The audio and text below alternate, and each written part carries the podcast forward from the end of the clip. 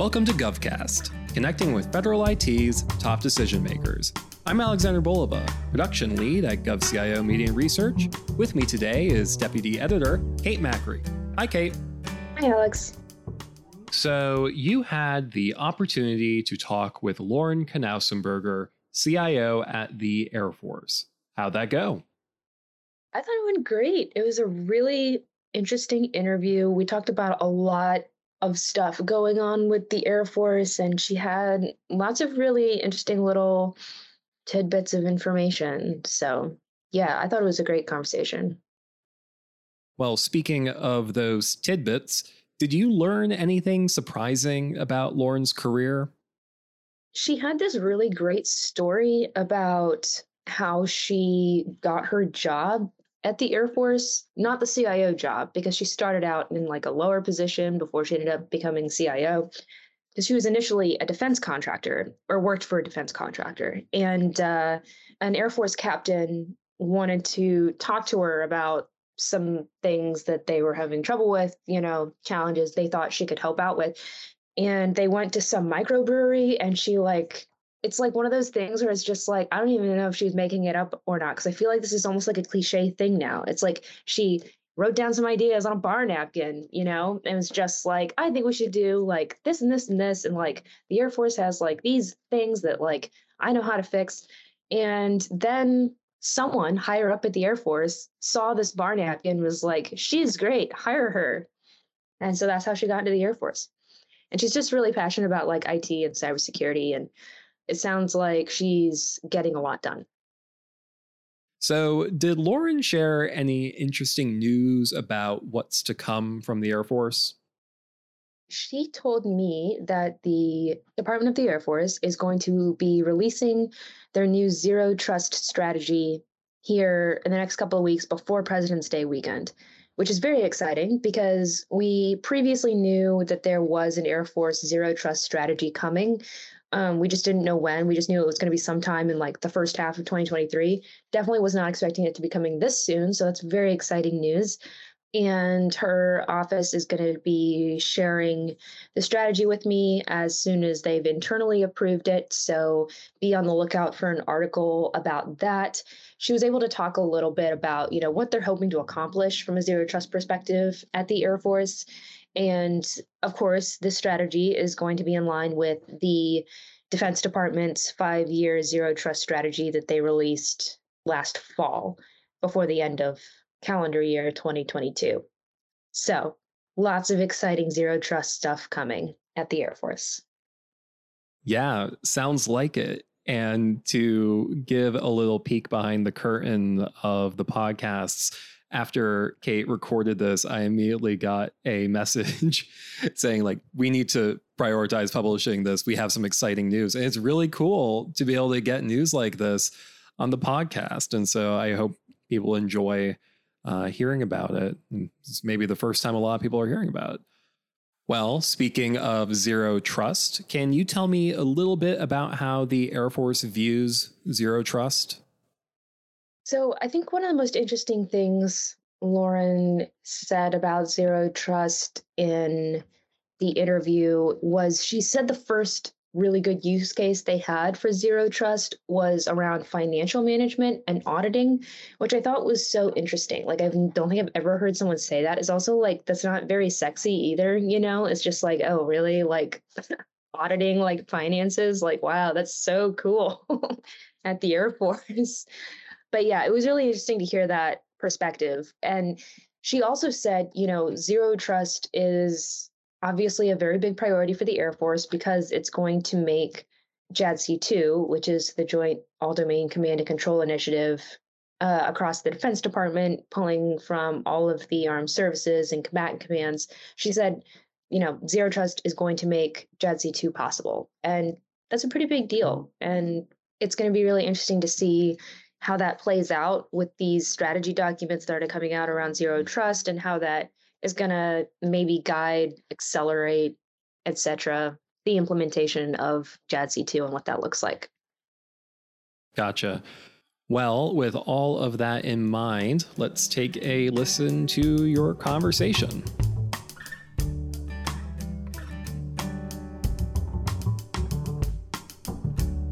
To start off our conversation this morning, I was hoping you could give me a quick overview of what the Department of the Air Force Office of the CIO has accomplished in the last year and what you're looking forward to this year in line with the Air Force IT strategy.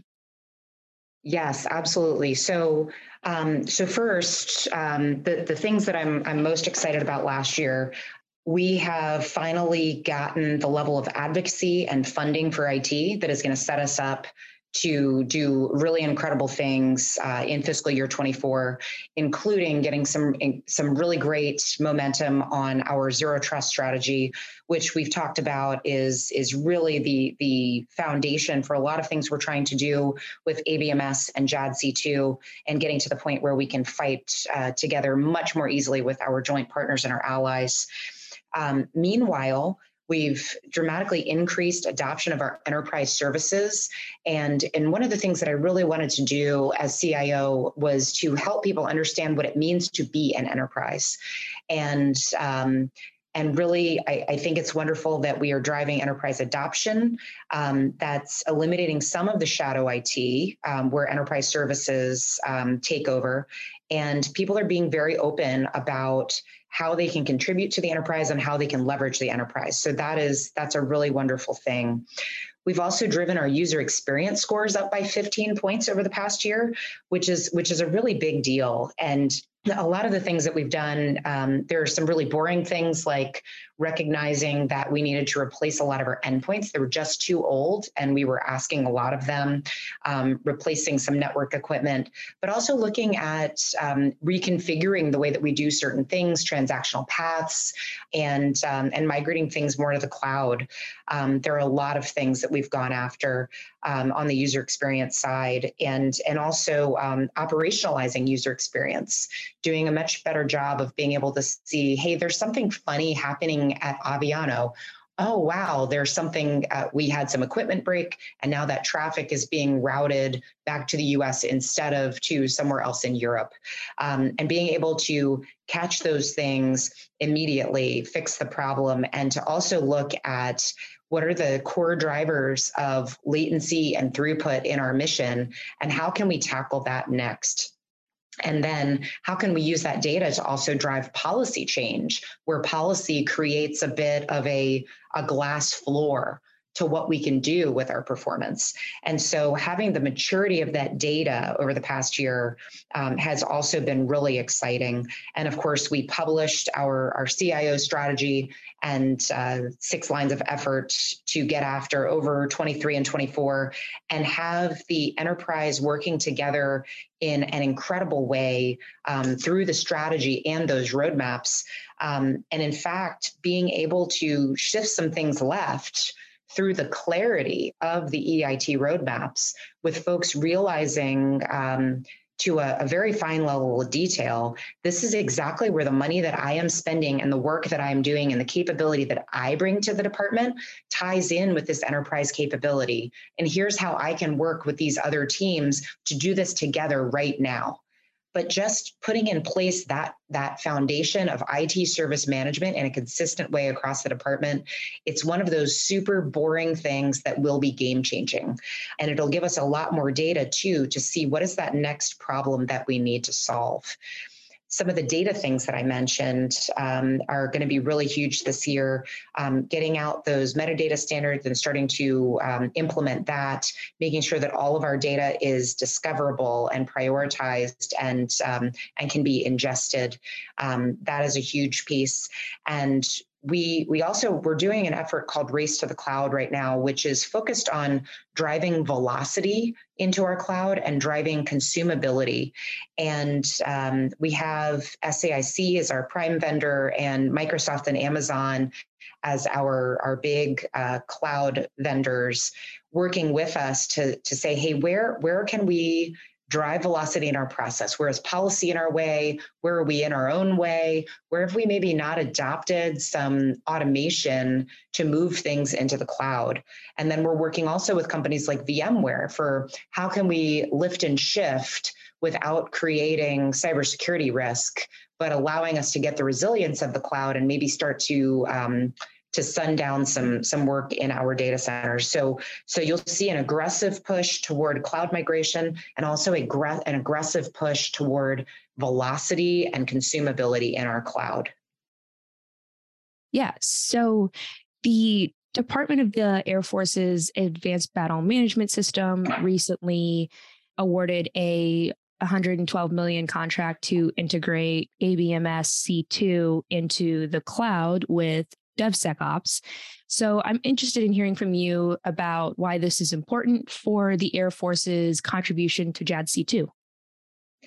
Absolutely. So, um, so first, I want to share that we've had some pretty great collaboration over the past six months to a year with the Army and the Navy on JADC2 in general, and, and a lot of really good leadership uh, from the DoD and the J6 as well. And I think that we are rowing together in a way um, that is is very helpful uh, for the future fight. Um, there has been a little bit of criticism, of course, in the past about, hey, are we working together? And and I, I definitely want to just just throw out an enthusiastic yes, we're we're working really well together. And there are some parts of this that we have to do kind of an end to end. There there are a lot of joint use cases where we do ultimately have to map out the joint kill chain and we have to solve problems together from the beginning and build that into software. Um, there are a lot of foundational things that we all need to do, um, even within our own services, to make sure that as we move forward, that we can go from a situation where we can solve certain use cases together um, really, really fast to where we can solve any use case, including ones that we haven't even thought of yet, together just on a moment's notice. And and that's a really big deal. And so some of those foundational things that we're working together are um, software defined wan being able to share data uh, from anywhere to anywhere across uh, multiple departments um, the way that we're tagging of course uh, tying in with our zero trust strategy we're all working together on that. Um, and the way that we are working together in the cloud as well. Um, we're, we're not too worried about uh, which cloud it is yet. You know, we're all using Amazon, Microsoft, Google, Oracle um, for different workloads, um, but just making sure that that our core data is in the cloud or in a modern edge capability that is connected to the cloud um, gives us some really good resilience and makes it uh, almost inherently and immediately inter- more interoperable. Yeah, absolutely. So you mentioned ease of use being a priority here. So, how do you see the role of software factories evolving within Air Force IT priorities and strategy over the next few years? Absolutely. So I was I was actually up at Kessel Run in Boston uh, yesterday, meeting with Kessel oh, Run nice. and Platform One and the guys that do mm-hmm. our Odin platform.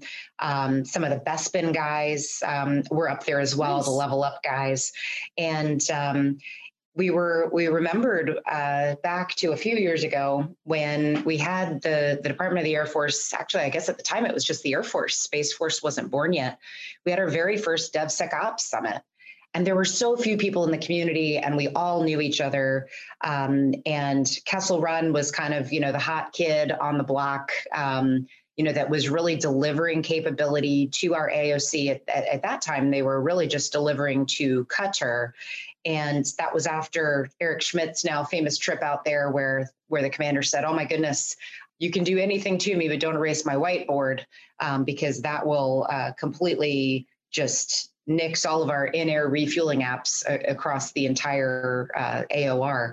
And Eric Schmidt, of course, said, "Wait a second, there should be an app for that." And then um, about six months later. Um, we were using an algorithm to do our inner air refueling and saving half a billion dollars a year on platform costs and saving like $250,000 a week on fuel. And that was that original use case that I think got everybody saying, hey, we have something here. And so over time, what we mean by the word software factory, it has meant different things. And so you'll hear people say, oh, the Air Force has 100 software factories. I would say, no, we don't have 100 software factories. We do have at least 100 organizations where people are taking a conscious effort to solve problems in new ways. And they could be solving those problems with low code, no code. They could be solving those problems through user centered design. Um, they could be solving those problems in a lot of different ways um, or writing basic code. There are other software factories um, where they are writing uh, more complex applications. Um, there are other places that actually are providing the software factory, which is where the code is made, you know, the platform itself, and enabling uh, that platform to be used by others. And, and we have uh, Kobayashi Maru Kessel Run Platform One. There are not many um, many groups that do that, and they provide kind of different flavors of um, of capabilities to our software developers. And I think it actually is really important to have a couple of paths to production and an element of choice in the way that we develop code. And in fact, that was a big part of the conversation yesterday. Um, we want to learn from each other. We don't want to rework. Um, and we do want to provide some level of choice.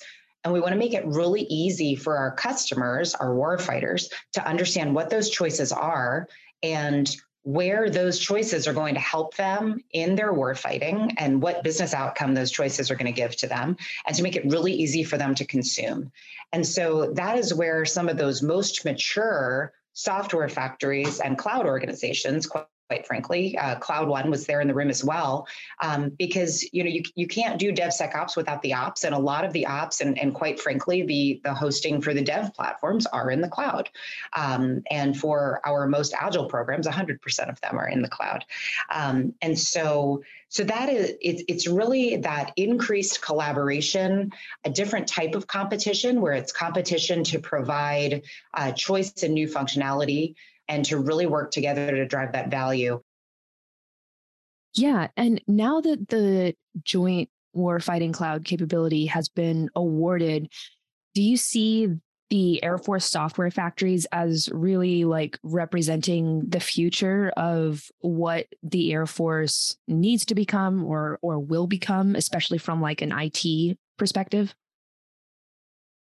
So, in a lot of ways, the software factories absolutely represent the future of the Air Force in that they are using agile processes, they are using modern tools, they are mm-hmm. incredibly adaptable.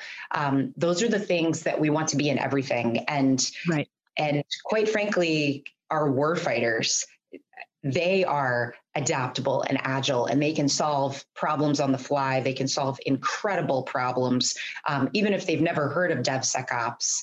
Um, but when we are not directly in conflict, um, when we are not kind of back against the wall and, and we feel, um, you know, a little bit more kind of in an O&M realm, um, that's where I want everyone to constantly remember what it is like to be a warfighter in conflict or a developer in a software factory where I need to solve this problem. I only have a limited amount of time for this sprint. It has to meet a requirement. It has to be really good. It has to be really resilient. And I am providing this to someone that needs this capability. And I think that mindset and that urgency is so incredibly healthy. And that urgency stays whether we are in conflict or whether we are not. Every single day, that urgency is there. So I think that's really healthy. Now, with JWCC itself, I am really excited about um, JWCC as a unified architecture for global production. And I am very excited about um, some of the things that it streamlines, um, the, the potential for significantly reducing latency for some of our overseas missions um, within policy um, and the ability to use cross domain solutions in a much easier way. Um, those are some things that, just from a policy standpoint, will make it so much easier within a resilient architecture. Um, that is incredibly exciting. We still have to figure out what is the best way to consume services in JWCC And that's where there might actually be some complementary partnership um, with groups like Cloud One, where maybe JWCC is the hosting environment and groups like Cloud One provide those common enterprise services, the migration services, um, the, the continuous monitoring services. Those are the things that we have to figure out in JWCC. Um, JWCC, as I understand it right now, is also focused on production workloads. So we still need to have a place to host development tests um, and staging. And we still have to have um, just a, a, really easy, seamless flow into those production environments. And so um, so that is that is something that we're looking at and we're actively working with DISA and the DoD because we want JWCC to truly be our joint warfighting cloud and absolutely it has to enable uh, DevSecOps and and quite frankly that's that's one of the best use cases for the cloud. Um, we need the resilience, we need the agility. Um, we have to be able to deploy new capabilities, new software, new algorithms, new business and warfighting processes very, very quickly. And that is something that JWCC will enable. Yeah, that sounds like a really holistic perspective on like how all of these different IT and cloud pieces are moving together. So I'm interested in hearing from you about uh, zero trust a little bit. The Air Force CTO Jay Bonci recently said the Air Force plans to release its own zero trust roadmap sometime in the first half of 2023, complementing the Pentagon's five year zero trust strategy.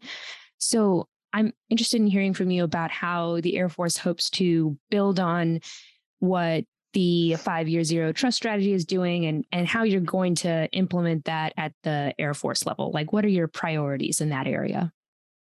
Absolutely. So, first, we will release that roadmap. It actually uh, is on my desk for uh, review now. Um, we expect to release it next week and highlight oh, wow. it at the uh, Rocky Mountain Cyber Symposium, which happens later this month.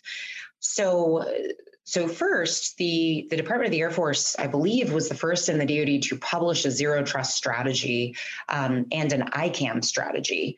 And so we've been working on our zero trust journey for a little while. We have um, some some pretty good pilots in place um, and have worked from the beginning with sharing that knowledge and sharing that advocacy uh, across the DoD and so we participated in the DoD Zero Trust strategy with the DoD ICAM strategy, as well as the Zero Trust implementation plan. And so that has all been aligned. There are a lot of things that each of the services will have to do to stay in line with the department and stay in line with each other.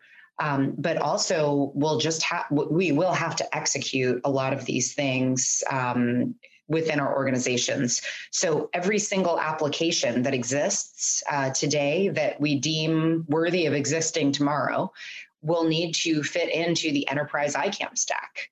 That's a lot of uh, that's a lot of work to uh, to pull in disparate ICAM solutions because you know there there are a, a number of different solutions today, especially in the warfighting enterprise, um, that we have to get after. Um, and so that that is a huge part of the zero trust strategy. Um, there is a lot of data that needs to be tagged, um, and um, and that's something that we are all going to very much have to have to do. Um, we should be making a decision here in the coming weeks on what is our approach for software defined WAN. That's another thing that we're doing through the ABMS digital infrastructure. And uh, so we have to make that decision. It has to absolutely be interoperable across the DoD, and it has to make sure that we can uh, dynamically route our data in a way that makes us resilient for a near peer conflict. And so um, so there are a lot of things on that roadmap that we have to get after. Next generation gateways, that that's a key piece too. Um, and and really making sure that we have the ubiquitous connectivity to drive all of the other things across the zero trust strategy. Um, these are things that we can coordinate with the department and be in line with across the department. But the services are going to have to do the hard work across all of those applications and programs um, to bring all of these things into that that future zero trust strategy and make it real and uh, and make it work. Yeah. Do you see AI and automation playing a role here, especially when it comes to just automating cyber responses and user permissions, that kind of thing from a zero trust perspective? Yeah, I mean, absolutely. AI is already uh, and automation are, are and, and analytical tools. Um, you know, if we go really broad, it, it's already a big part of the way that we uh, that we do cyber defense uh, of our network.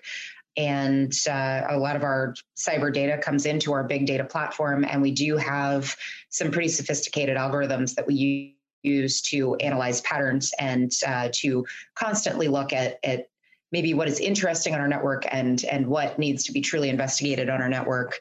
Um, there are a lot of things that we can automate today, but the long term plan has to be a holistic strategy for managing identity and for managing data. And once you do those two things pretty well, you can start to move toward a world where we can fight in one war fighting environment with our joint partners and our allies. And we don't necessarily need to have multiple networks for certain partners and different networks for other partners and a network for unclass mm-hmm. and a network for secret you can start to break that down and simplify because you know enough about the identity and the data and you can route that data to where it needs to go and you have the global software footprint to make use of that data um, so so yes um, yes, AI is a huge part of our strategy as our data and automation and, and quite frankly, uh, better process for our workforce. Um, I see a lot of the automation that we're doing right now as a really important exercise on our way to better software and on our way to um, developing some algorithms that will help in the future and and also on our way to consuming enterprise services that that work the first time and and don't need a whole lot of additional automation to automate a bad process. We, we are using actually a lot of um, robotic process automation right now um, to solve problems that kind of fit in those categories where we want to eliminate manual process in our workforce. And, and so that is some of the functional analysis that, that I'd say that we are um, doing a little bit more of now, starting with our financial management systems, because our, our alligator closest to the boat, actually for zero trust, is audit readiness and FIAR compliance. I never thought about it that way before. That's really interesting. And you mentioned that you know, with zero trust, that means with allied partners and across like the different services, you don't have to necessarily rely on different networks and protocols if you're all using, you know, an interoperable zero trust approach to cybersecurity. Does that mean that you see zero trust as a uh, important component of JADC2? Absolutely. Yeah. And I, I think that I think we're aligned on that across the department. Um, zero trust is it's the first cyber topic that I have seen used in the same sentence as most dear to the future fight within the Department mm-hmm. of the mm-hmm. Air Force. And at the DoD level and and CAPE, um, who really focuses in on what is that next capability that we need to analyze and fund. Everyone is aligned that um, zero trust and all of the activities that make up that zero trust future are critically important to the future fight. Um, they are critically important to our cybersecurity goals, to our warfighting performance goals, to our ability to simplify our environment and fight together with our allies. There are just there are a lot of problems that we solve by getting this right.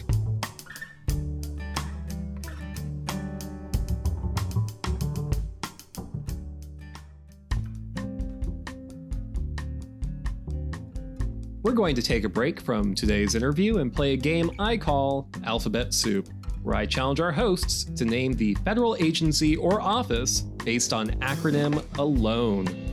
Playing today are Deputy Editor Kate Macri and Staff Writer Researcher Anastasia Obis. Hi, Anastasia. Hi, Kate. Hi, Alex. Hey, Alex. Here are the rules. I will say an acronym, and if you know the answer, buzz in using a buzzword. Today's buzzword is waterfall. If you get it wrong, The other player gets a chance to guess. If neither of you get the answer, I open the floor to random guessing until somebody gets it right, or I give up and tell you. There are three acronyms today. Are you ready? Yes. Yes, I hope so. We are going to start on the easier side with GAO. Waterfall. Yes, Kate. Government Accountability Office. Yes, that is correct. The Government Accountability Office. One point to Kate. Our next acronym is NPS. This one sounds really familiar. I am not sure, but does it have something to do with national something sector? I'm making stuff up. The first word is national and the last word is service. Service, yeah. That, that is correct. You're missing a, a crucial one in the middle. Yeah, we are. Right. the game changer. Uh, Could you give us a hint? Yes. Um, my well, I'll give you two hints. One is not a real hint, but if I were to get another job, it would definitely be for this agency um, because it is by far the most outdoorsy. oh, oh, waterfall. National Yes, Park Kate. Service. National Park. Park Service. National Park Service, yes. Yes, that is correct. The National Park Service. If I uh, if I leave this job, you can find me uh, guiding tourists uh, at Yellowstone. Our last acronym is OMAO. I want to guess. It's probably um office of management. Does A stand for accountability? Well, you got the first word right. It is Office of something. O M A O. Give me a hint. Yes, this is science related. It covers both water and sky.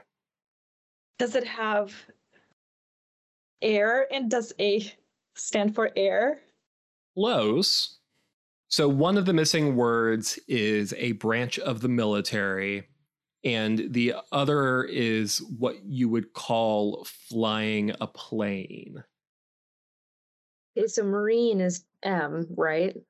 Office of Marine Aerospace something. I don't know. I'm totally confused. This one does not make any sense to me. I have no Uh, idea what the last O could stand for. What's your guess? like, I can't even I think it- conceptualize like what this is supposed to be, like what its function is. You know what I mean? I'm just like totally. Kate, I think you're onto something. I just don't know what the last O would stand for. Yeah, me neither. I'm just. I I have no I have no idea, Alex. The answer is Office of Marine and Aviation Operations. Yeah, we were never gonna guess that. Okay, now that you said that, I've never makes even sense. heard of it before.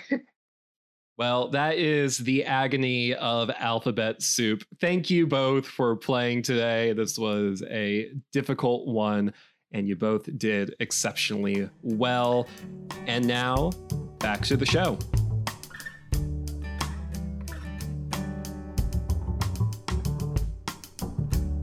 Moving on to my next question, I wanted to talk a little bit more about AI uh, because it's a big priority for all of DoD right now, um, including the Air Force, of course. But I've heard from a lot of folks in DoD that AI really requires a strong data foundation, data management, and governance practices in order to make AI a reality. So I'm interested in hearing about how the Air Force is working to develop that strong data foundation for AI.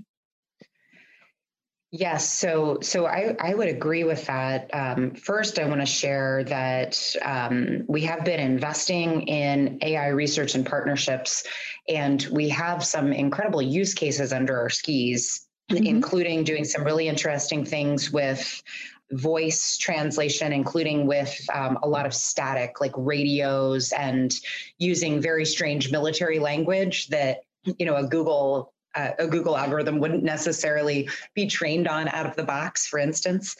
Um, and then also some predictive maintenance for airplanes, um, optimization uh, for deploying air assets. There, there's some very interesting use cases that that we've we've had some really good successes on, but really those successes will be for a mission in a place, for a mission in a few places, until at scale we really are just rocking it on data and um, and that's true for for any organization in the world. And so how we're working that data foundation right now um, first we are doubling down on our enterprise data catalog um, making sure that folks know how to register their data set and and how to also uh, indicate whether that is training quality data, perhaps for an algorithm, or whether that is data that is going to feed into um, into software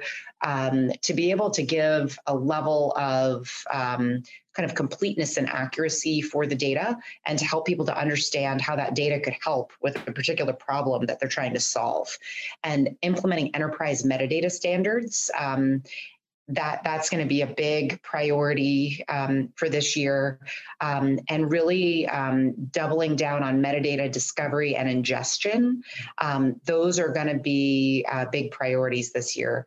Um, as we get a little bit more mature with that we want to launch a recommendation engine that utilizes metadata ai and machine learning to recommend data integration and data delivery. Um, and so that is something that will help with a variety of our mission sets. And then um, working through orchestration and data ops. Those are those are kind of the key pieces, the key next steps for fiscal year 23 and 24. Gotcha. So I wanted to shift gears a little bit and hear from you about your career journey You've built a long career in national security on the industry side. So I'm curious about how your experience in the private sector has equipped you to handle IT challenges at the Department of the Air Force. And I'm interested in what it was about the Air Force and IT that initially attracted you. Sure. So, um, so first, I wouldn't say that um, I, I, had no idea a number of years ago that I would be working with the Air Force or that mm-hmm. I would be uh, working in a CIO role. Um, those things kind of happen naturally and a bit by accident. If you if you go back to 2017, I think it was, um, I was an entrepreneur working at the National Security Intersection and I got um, I got a call from an Air Force captain that I actually didn't know all that well, um, but he had heard of my company and he said, "Hey, we need more companies like yours in this sector. Um, I would really just love to bounce some ideas with you." And so I went and had a, a beer with this airman, and um, and he just laid out a number of problems in the innovation ecosystem of the department and through that conversation, I, I literally drew out on a bar napkin how I would go about approaching some of these problems. And that bar napkin uh, turned into a PowerPoint presentation. It, it, ended up in front of General Kim Crider um, that Monday. And she asked where it came from and, and if she could meet me. So we started chatting. Um, I was then introduced to General Holmes, who later became the Air Combat Commander. Um, he wanted to chat, and then ultimately uh, General Bill Bender, who was the CIO at the time. And um, that group of people kind of tackled me and said, um, "Hey, we we really we would love for you to come and work with us on these things. Is there any way that you would consider coming in to serve just for a period of time?" And um, after saying no a bunch of times, um, they they reminded me how much actually I missed serving. I had I had run around the halls of the NSA and the CIA earlier in my career, and I did miss that mission. And um, what really really kind of pulled my heartstrings a little bit is one of the generals said, "When you talk about these things, we believe that we can make them happen." And I had never met a general in my life but I was in fact very passionate about these things and and maybe was was just silly enough to believe that we could do some of these things. And so, um, so I, I, jumped in as the uh, the Air Force, just the Air Force at the time. Space Force wasn't born yet, um, but the Air Force's Chief Transformation Officer, and during that time, really got to light the fire of DevSecOps um, and help Kessel Run uh, develop the first continuous ATO strategy that allowed it to deploy software at mission speed and to do so securely um, and to build in some some new practices that helped them to deliver for warfighter performance. And we also we launched Digital U during that time um, that democratized best in class education for our warfighters. And so um, j- just got to do some really exciting t- um, things during that time. And just as I was planning to probably head back to industry, uh, the former CIO uh, kind of called me in and said, "Hey, I am I'm going to be leaving the Air Force in a little while. This by this point we were the Department of the Air Force, I believe. And he said, I, I think you're the next obvious CIO.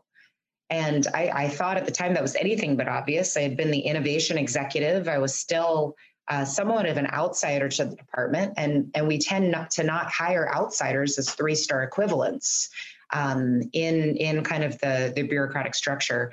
But I did agree to throw my name into the hat, just as I had agreed to throw my name in the hat three years before. And what I said at the time was if the Air Force is crazy enough to choose me and wants to do something a little bit different, then I absolutely have to answer that call to serve. And um, so, about, I guess it was eight months later, um, the Air Force had selected me as the chief information officer, and and so I jumped in, and um, you know it's definitely been a wild ride, and there are a lot of um, just incredible people um, that we get to enable. You know, it, it, in a lot of ways, you know, as an innovation executive, you can solve many problems in a place, even some enterprise problems, pretty quickly as a CIO, you have to go down to what are those foundational things that have been broken for decades? And how do I create velocity upstream so that people can solve those problems much, much faster and don't hit headwinds? So, um, in some ways, a natural progression, um, in some ways, a completely different uh, problem set. But, but what really made me want to do it was seeing all of the barriers to the DevSecOps community and the innovation community and wanting to see what could I do with putting in place some of those enterprise services and making people excited to use the enterprise services and not having to reinvent basic things to have the tools that they needed to do their jobs. And so that that has been a, a key focus and um, it has absolutely been an honor of a lifetime. That's such a cool story. I feel like you don't hear stories like that that often um, especially like how you came into this role so, what would you say is the hardest part of your job right now? I will say historically, um, the hardest part of this job is knowing how much underinvestment there has been for so long. Um, I saw I saw a cartoon the other day that resonated with me so much. It was it was a house and it was cracked down the middle and um, like the the cement foundation was just falling over. You could see the cinder blocks just crumbling, and it almost looked like something had cut the house in half and it had just it had just broken over time.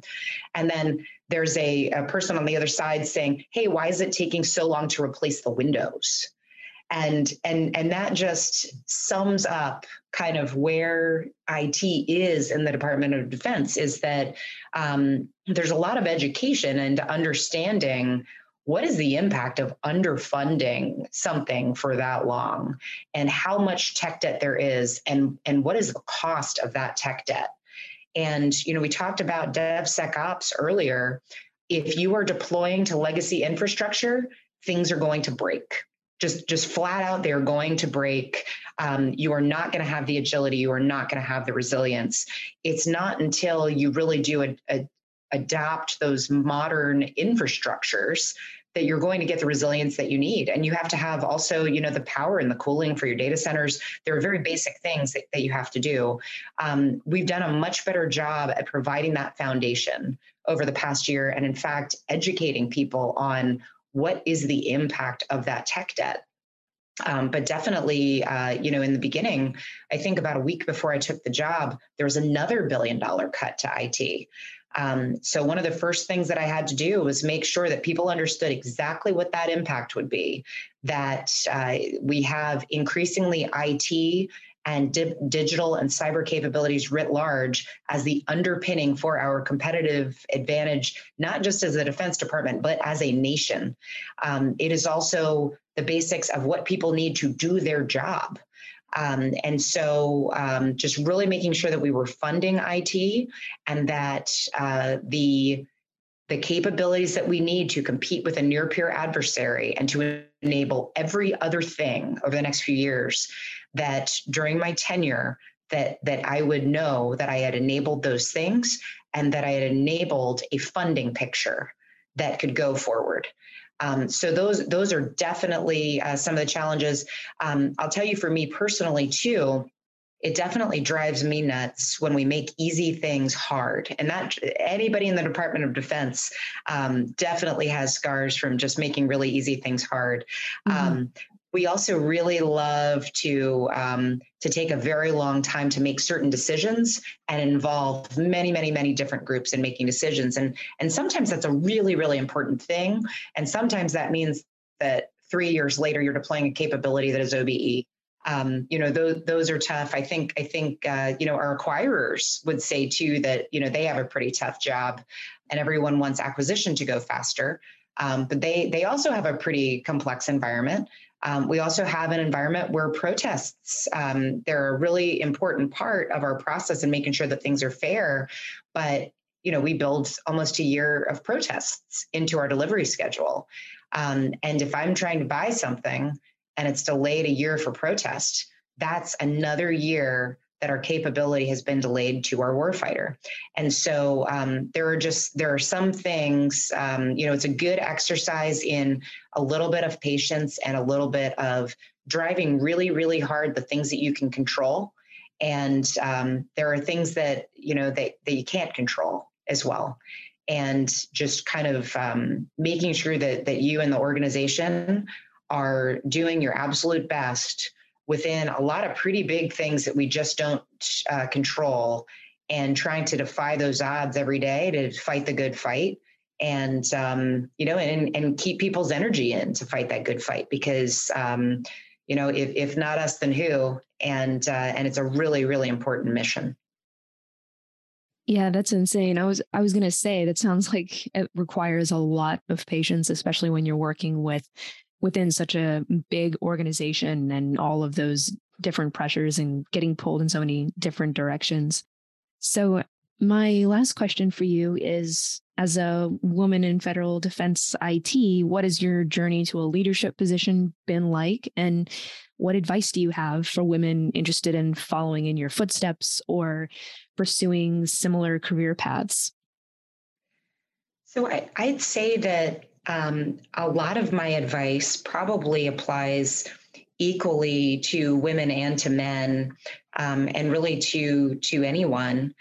I, I, think historically we've looked at um, a, a, couple of a couple of statistics on women being less likely to throw their name into the hat for a position. Mm-hmm. Um, I am definitely guilty of that, um, yeah. and I guess I have been blessed in my career that in times when it would not have occurred to me to put my name in the hat, including my last two jobs for the Air Force, including executive jobs that I've had um, in the past. I've had people pull me in. So I, I have been lucky in that way. I think that, but but once once it was flagged for me, I threw my name in the hat. Even if I didn't think that I was ready for the job, especially earlier in my career, I was willing to put myself out there um, and and kind of throw my hat in the ring if you check every box for a job, you've outgrown that job already you know? So so definitely give yourself room to challenge yourself and and and show up to try. Um, and that comes down to you know just thinking about life as a series of doors. When an opportunity presents itself know that that is a door that you can go through or not. Um, and and sometimes you know if it doesn't work out you you don't have to uh, you know continue. You can always pivot Um, but you have to choose which opportunities you're going to go through and which opportunities you're not. And and don't allow fear of something new to keep you from trying it because that thing that you're going to try that seems a little outside of your comfort zone most of the time it's going to be exactly what you should do. Um, and and when and when you walk through the door there you know you you absolutely need to be prepared but there does need to be an element of of confidence in what you do. And if you don't have confidence that day or if it takes you a while to find that confidence fake it till you make it. You you can't walk into a room and and tell yourself hey i don't got it today or i don't got it at all um, one thing that I tell my kids, and I think a famous person said this, and I don't know who, um, but you know, if you think you can or you think you can't, you're probably going to be right. And I, I think that you know you can choose to say I got this and go in confidently, and a lot of times that makes a really big difference. Um, and and that is something that um, I've at least heard that we have data that you know that women want to know that that we are prepared for something. Guys have an easier time just going like, ah, you know, I'm just going to kind of give it a shot or or kind of being overconfident regardless of level of skill. And so that that's an asset having that confidence in jumping in. Um, earlier, I mentioned um, just having a willingness a willingness to toss your name into the hat and and and go through doors. I think that one thing that I've done well and why some of the folks have pulled me into things is because um, you know I don't I don't think about networking uh, the way that a lot of folks do, um, but if you think of networking as when I meet someone that I can learn from, I want to cultivate that relationship there have been people that I've met throughout my career. I, I wouldn't necessarily have called them mentors. I didn't know that what I was doing was recruiting a mentor. I just genuinely have enjoyed spending time with people with interesting ideas. And when you spend time with people with interesting ideas, you're going to learn, you're going to naturally find more opportunities. And there, there are going to be times that, you know, that you can help them and that they can help you. And a lot of those relationships have led to some of the best opportunities that I've had. Um, and and I guess another thing is um, definitely make sure that um, that you know that you can learn something from anyone, no matter what role you're in. You know, if you're the president of a company, you still should be learning from probably some of the junior members of that company. Um, and in this big company, you know, I always tell people that everyone should have a mentor who's a captain because that's just a sweet spot of where people can see. Uh, they have a lot of experience but they can still see things with the eyes of a beginner and those are the people that that definitely you want to learn from and lean into in any organization i, I hope that's helpful Oh, it's very helpful. I feel like that's really great advice. And I thought it was really interesting what you said about, you know, throwing your name into the hat, even when, you know, you feel like you may not be ready or qualified, and how that's that can sometimes hold women back if they're not throwing their name into the hat because I interviewed Sharon Woods, you know, director of HaCC at DISA in January, and she said the same thing. She said, you know, one of her biggest pieces of advice is to you know go for that job or that position even if you feel like you're not quite ready for it uh, so it's it's really cool to to hear that common theme and I also thought it was really interesting what you said about networking because I feel like that can also that can trip people up sometimes. I know that's not necessarily a strength of mine, so it's really interesting to hear you frame it that way in terms of like how can I learn from these people. Absolutely, and I'll, I'll, add one more thing too. Um, I think a lot, a lot of women um, work very, very hard to focus on the job at hand, and yes. it is important to do that. But if you do that in a way that is blind to mission outcomes or that is blind to kind of the broader collaboration environment, then you you're probably hurting your trajectory. Um, you'll be really, really incredible in the specialty that you're in, um, but you might be kind of missing the forest for the trees. And yeah. um, if you can think about how you spend your time in a day and think about the things that you do that add the most value and visibility to your team, your organization, to your boss, um, to your equivalent in other parts of the organization, then you're going to be able to drive outsized impact. And if you solve a problem just for you and your team, that's one way to drive impact.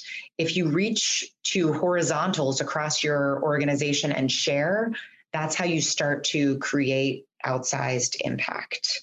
And i think i think a lot of folks get fo- so focused on their work and kind of being business and, and wanting mm-hmm. to to prove themselves that it, it's really easy to lose sight of that that broader team. And it's also really easy to get burned out on things that aren't going to matter as much to other people. Um, so that yeah. that's a really key piece of advice as well. Yeah i think that's great advice. That's a i think that's a really good perspective to have especially when you're being pulled in different directions well, thank you so much for your time, Lauren. I really appreciate it. And I'm really looking forward to hearing more about what the Air Force is working on this year and looking forward to seeing that zero trust strategy.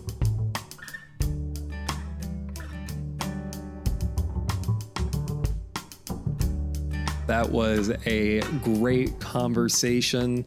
Kate, before we let our listeners go, do you have any takeaways from your chat that you want to share? So I feel like I talked about a lot of the big highlights already, but something else that I think was really interesting that Lauren said was the hardest part of her job in IT is getting funding for IT. It's usually one of those things that gets budget cuts first. And because so much of all of our lives and jobs, including in the Defense Department and including, you know, the warfighter, depends on technology now, especially information technology.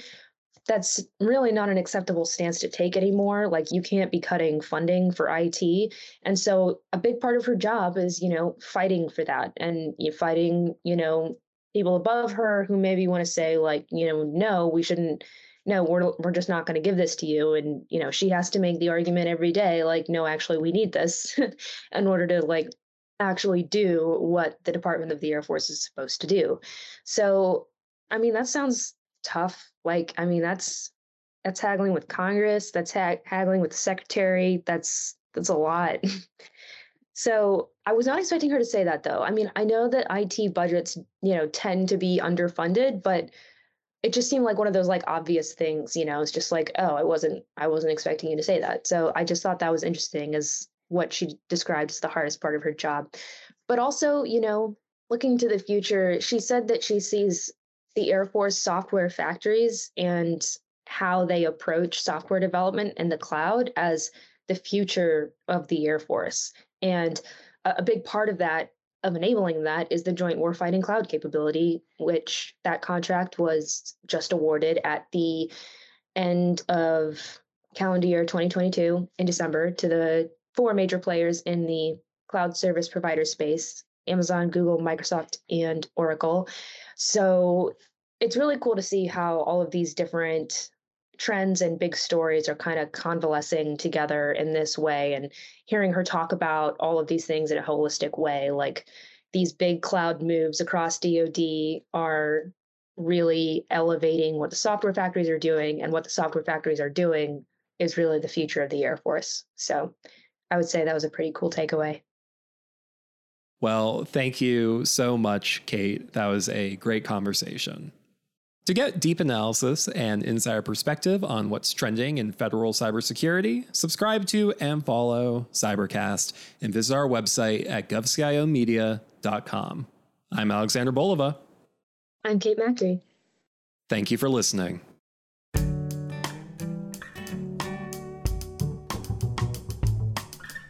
GovCast, along with HealthCast and Cybercast, is a production of GovCIO Media and Research. For more podcasts and to check out the other shows, head to govciomedia.com. Watch out for new episodes released every Tuesday and Wednesday across our shows. You can follow all of them on your favorite podcast platform. And if you like what you heard, make sure to let us know by leaving a review. And if you have any topics you think we should look into, contact us at newsletter at govcio.com.